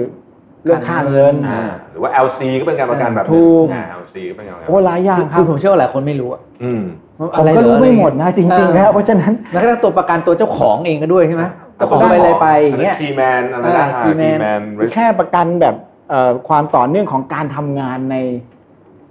ในตัวในองค์กรเนี่ยอ่ายัยังมีเลยอืมใช่ไหมครับ ว่าว่ามันมัน continuity ของ business มันมีมันมีมีหหมมดด asset continuity คือจริงๆ ถ้าเรา business flow มาดูอะครับ แล้วเราก็ถามตัวเองว่าถ้าเกิดขั้นตอนนี้มันมันหาหายยไปไปเนี่ยใช่อ่ามันคืออะไรก็นั่นแหละก็นั่นก็คือก็นั่คนวาแหมละเสี่ยงอืมใช่แล้วก็ดูว่าเขามีประกันไหมใช่ ไหมใช่เออใช่บนโลกนี้มีประกันแปลกๆเยอะมากเลยนะ ที่เราไม่เคยได้ยินมาก่อนแต่ว่าเราไปถามเออเขาทำให้ได้ใช่เขาทำให้ได้ใช่ครับแล้วบางทีผมเคยคุยกับบริษัทประกันบางบริษัทบอกว่าเฮ้ยจริง ๆ ถึงเราไม่มีเลยนะเรื่องเนี้ยคุณถามมาเดี๋ยวเราคิดมาให้ใช่เดี๋ยวเราไปไปทำมันขึ้นมาให้ได้ ก็อย่างโควิดยังมีประกันแป๊บเดียวออกมาได้แล้วอ่านะอ่าอ่าแล้วออกมาเต็มเลยนะ แล้วคนก็โอ้โหแหกกันไปทำอืมใช่น่าสนใจมากน่าสนใจมากเอ่อในในภาพของครั้งเนี้ยครับอืมคนที่บาดเจ็บเยอะที่สุดเนี่ย ผมคิดว่าหนีเป็นคน SME อืมใช่ไหม SME นี่บาดเจ็บเยอะจริงๆ คือบริษัทใหญ่เขาก็บาดเจ็บนะแต่ว่าอืม SME คือทุนน้อยอืมสายบานสั้นเอ่อดรเมนคิดว่าความเสี่ยงของระยะสั้นระยะกลาง ระยะยาวนั่นนะของของ SME เนี่ย ของประเทศไทยนะ เราเราควรมองอะไรบ้างสั้นถึงกลางเนี่ย ผมยังกังวลเรื่องสภาพคล่องอยู่ อืมครับ วันนี้เรายืดนะเรามีโครงการเรื่องยืดพักชำระหนี้เรามีหนี่ของรายย่อยนะ เรายืดไปเนี่ย ผมไม่แน่ใจว่ามันพอไม่พอเนี่ยไม่รู้ มันขึ้นอยู่กับว่า สมมุติเรายืดไปหกเดือน ไอ้วันนะสิ้นหกเดือนเนี่ย เศรษฐกิจมันเทิร์นหรือยังแค่พอไหนที่จะทำให้คนมีรายได้มา คืนแล้วหรือยังอืมแล้วแต่ละคนก็ไม่เท่ากัน เวลาเราไปร้านเนี่ยเราก็เห็นบางร้านยังเปิดอยู่บางร้านยังปิดอยู่เพราะฉะนั้น ผมคิดว่าในหลังจากหกเดือนนี้เนี่ยต้องคิดดีๆนะครับ ว่าจะบริหารจัดการยังไงกับสิ่งที่เรายืดมาอืมและเอ่อปฏิบัติเหมือนกันไม่ได้ ท่านต้องแยกละว่าคนไหนโอเคอืมนะก็ค่อยค่อยๆทยอยกลับมาเข้ามาภาวะปกติ เข้ามาสู่ระบบจ่ายเงินอะไรก็แล้ว แต่คนไหนยังไม่ได้ก็ต้อง ยืดออกไปยังไงทยอยทยอยทยอยทยอย คือเราต้องการครั้งที่แล้วพูดเรื่องฟื้นฟูคราวนี้เหมือนกันนะครับอืมเราต้องประคองไปเรื่อยๆนะท่านหยุดปุ๊บมันก็หยุดอะอืมงั้นท่านก็ต้องค่อยๆประคองไปคือ เอาง่ายๆผมเป็นเป็นคนไม่สบาย แล้วก็รักษาเสร็จปุ๊บก็บอกให้นอนไปอะเดี๋ยวก็เดินได้อะอืมมันก็จะเดินไม่ได้นะ อ่าเพราะฉะนั้นท่านก็ต้องค่อยๆ กายภาพมาให้เดินมารีแฮบแล้วหน่อย แล้วเดี๋ยวเขาก็จะเดินได้อืมนั่นผมก็เหมือนกันว่าวันนี้เนี่ยเศรษฐกิจมันจะเทิร์นนะครับแต่ว่าท่านก็ค่อยๆ ประคอง อันนี้คือระยะสั้นกลางนะที่ผมเป็นห่วงมากเลยเรื่องสภาพคล่อง เราเราอย่าไปคิดว่าหกเดือนจบปุ๊บเนี่ย กลับมาเป็นสกีมเดิมไม่ได้เด็ดขาดอืมไม่มีทางเพราะเศรษฐกิจยังผมเชื่อว่ามันยังไม่เทิร์นกลับมาปกติ รายงานหลายชิ้นเขาก็บอกว่ากว่ามันจะกลับมาปกติได้นู่น ยี่สิบสองสองพันยี่สิบสองเพราะฉะนั้นแปลว่าอะไรระหว่างนี้เราก็ต้องเนาะประคองค่อยมันไปประก่อนคองๆประคองประคอง keyword นี่น่าจะเป็นคำว่าประคองเลยนะฮะอืมใช่ใช่ไหมประคองเพราะมันก็คงจะไม่มีแบบชวนเนี่ยมันคงจะโอ้โหไม่มีกลับมารุ่งโรจน์กำไรเยอะๆเหมือนสมัยก่อนอืมได้อีกละก็ต้องประไม่ได้องใช้คำว่าอุ้มนะใช้คำว่าประคองประนะคองใช่ครับอืมคุณแทบพูดพูดดีมากเอาใครเดินใครเดินไหวก็อะเดินเดินอ่าไปเองไปหน่อยใครไม่ไหวก็ประคองประคับประคองกันไปใช่ใช่แต่ว่าถ้าปล่อยให้ตายเนี่ย ระหว่างเอ้ยเดี๋ยวค่อยไปปั๊มหัวใจ อันนี้ยากก็ได้ปั๊มนะได้ปั๊บแน่นอนแต่จะขึ้นฟื้นหรือเปล่าไม่รู้เออก็ได้ปั๊มนะเออก็ได้ปั๊มถ้าถ้าถ้าก็เหมือนกันนะเราเดินเข้าไปหาหมอหมอบอกว่าไม่ไหวแล้ว อืมก็ไม่ต้องรักษาผมว่าก็ไม่ต้อง แต่ถ้าเกิดเราอย่างเงี้ยผมว่ามันก็ต้องช่วยมันคือมันมันผมคิดว่ามันมันมันอิงซึ่งกันและกันอยู่วันอืเนี้มยนะถ้าท่านหยุดปุ๊บเขาก็ตาย ถ้าท่านอืมให้มันก็ต้องมีสกรีมในการให้ที่มันช่วยประคองไปอืม ถามเรื่องบริหารการเงินส่วนบุคคลนิดนึงได้ไหมครับได้ครับอ่าทีนี้ตอนนี้หลายคนก็กังวล บางคนยังไม่มีอะไรเลยนะครับ ทุกอย่างเหมือนเดิมหมดแต่เริ่มกังวลละความกังวลมันเริ่มเข้ามาเอ่อดรเม่นแนะนำคนทั่วๆไปเนี่ยว่าเรื่องบุกเงินส่วนบุคคลเนี่ยควรจะทำไงฮะตอนนี้เอาส่วนบุคคลเลยเหรออืมอ่าแบบส่วนบุคคลเนี่ยเราเราเราควรให้ความสำคัญในควรให้ความสำคัญด้นกับเรื่องอะไรอ่าใช่ใช่ก็เรื่องการออมเนี่ยแหละผมว่าสำคัญยังที่อสุอดมเลยอืมคือก่อนหน้าเนี้ยประเทศไทยก็มักจะบอกว่า เราอยากจะแนะนำให้คนออมอืมเพื่อชราภาพครับ วันนี้ไม่ใช่แล้ว วันนี้ต้องออมเผื่อตกงาน อืมอืมต้องออมนะท่านออมเผื่อไว้เลย ถ้าหกเดือนได้ยิ่งดีอืมแต่ก่อนเนี่ยเขาบอกเอาสักสองเดือนก็พอ แต่วันนี้ใครจะไปรู้ว่าเจอแบบนี้เข้าไปเนี่ยสองเดือนมันไม่พอแล้วอืมงั้นท่านก็ต้องท่านก็ต้องออมนะอืมแต่ว่า ถามว่าออมเท่าไหร่เนี่ยผมก็พูดยาก แต่ว่าผมคิดว่าสิ่งที่สำคัญที่สุดคือท่านต้องมี financial plan นะอืม เอาไว้ง่ายๆเหมือนบริษัทนี้เราก็ต้องมีเหมือนกันอืมใช่ครับ ผมเนี่ยไม่ได้อยากจะให้ทุกท่านออมโดยที่ท่านไม่ต้องใช้เลยนะอืมแต่ท่านไปคิดมาว่าในชีวิตท่านเนี่ย เหลือหรือขาด ถ้าท่านเหลือท่านก็ใช้เถอะอืมอืมเพราะว่ามันก็จะได้มีคนรับคนอื่นเออรับใช่ใช่ไหมครับ แต่ถ้าเกิดท่านขาดเนี่ย ท่านก็ออมก็แค่นั้นเองอืมอืมครับก็ยังกลับมาเป็นที่เบสิกเนาะ Basic การออมอือืมมแต่ว่า ก็คือคือคือมันกลางๆนะอืมคือผมผมคิดว่าถ้าเราเป็นนักเศรษฐศาสตร์เนี่ยเราจะรู้ว่า ไอเขาเรียกว่า life cycle อะอืมก็คือว่าดูว่าท่านมีเหลือหรือขาดท่านท่านทำอะท่านคำนวณเอาง่ายๆทั้งชีวิตอืมท่านจะมีเงินเท่าไหร่ควรจะใช้เท่าไหร่ซึ่งมันสำคัญมากการตัดสินใจซื้อของผมยกตัวอย่าง จริง ๆ เคยสอนนิสิตตอนที่เป็นอาจารย์อยู่ที่จุฬาบอกให้เขาออมเมื่อกี้แอบเล่าให้ทีมงานฟังสำคัญมากนะการออมการเริ่มออมที่เร็ว บอกน้องๆ คนไหนที่ฟังอยู่สำคัญมากอ่าจริง ยกตัวอย่าง ถ้าท่านอายุเท่าไหร่นะยี่สิบแปดเงินเดือนสามหมื่นออมแม็กนะอืมอันนี้ผมคิดไปนานแล้วอะ LTF RMF เนี่ย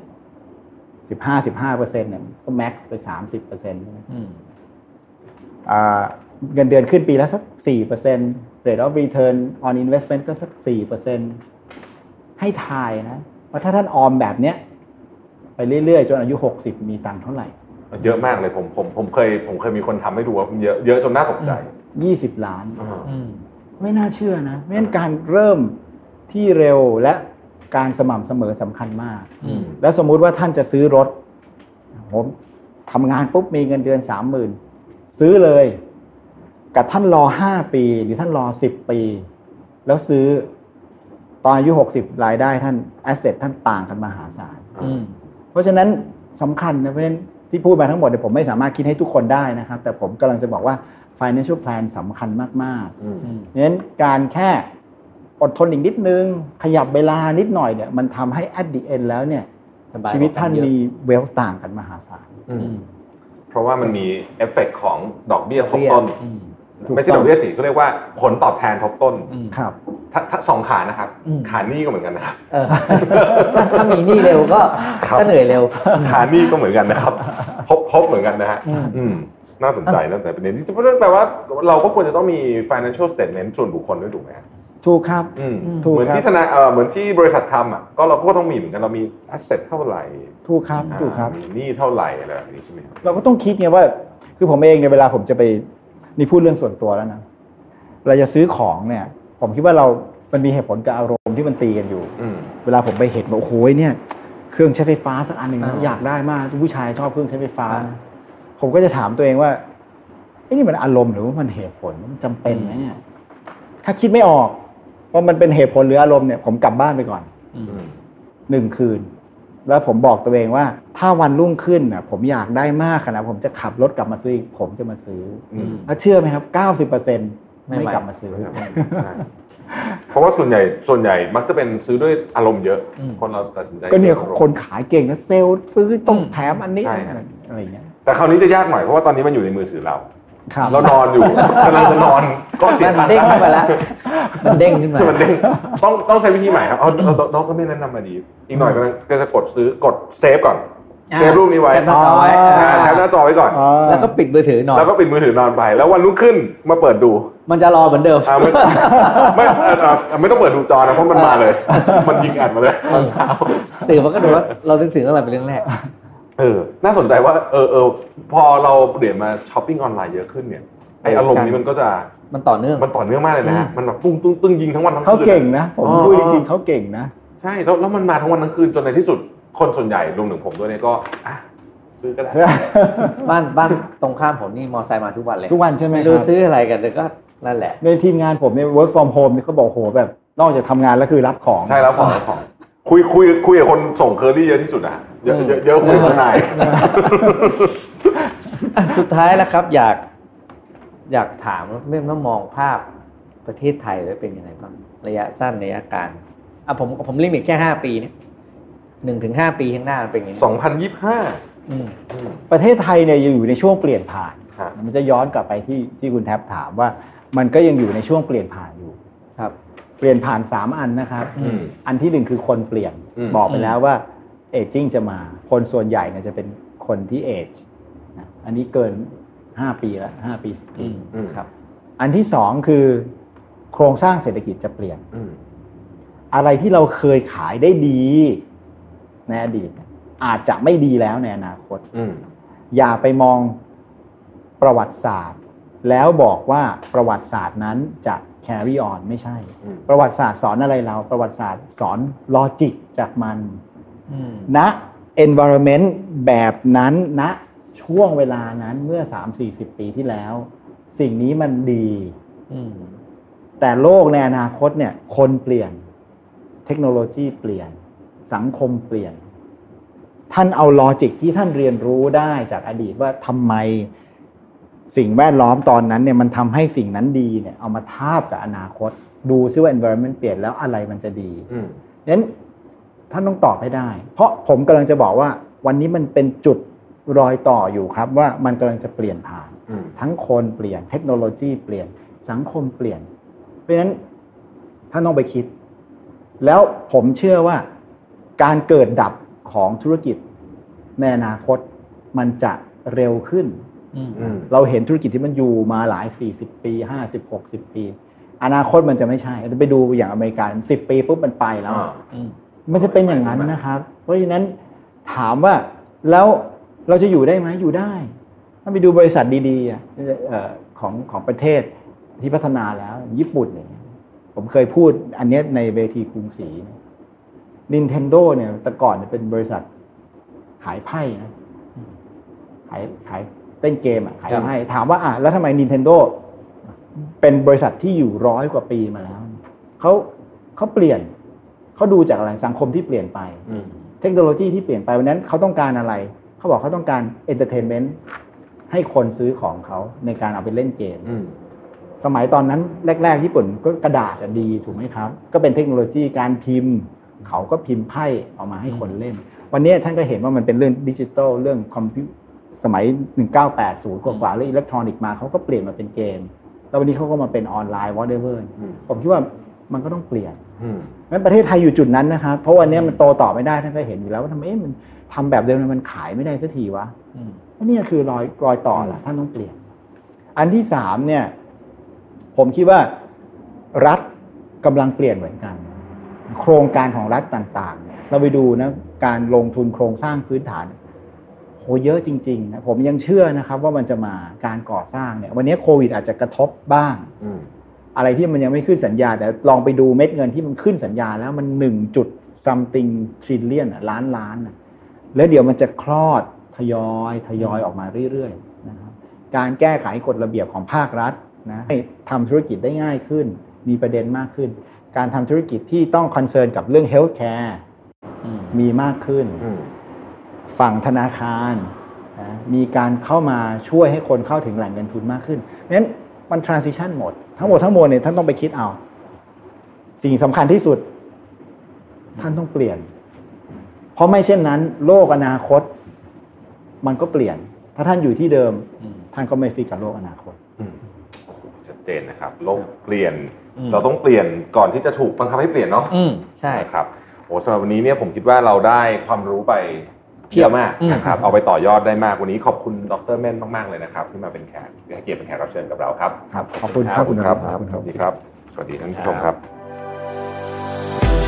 Mission tonight let's talk about your mission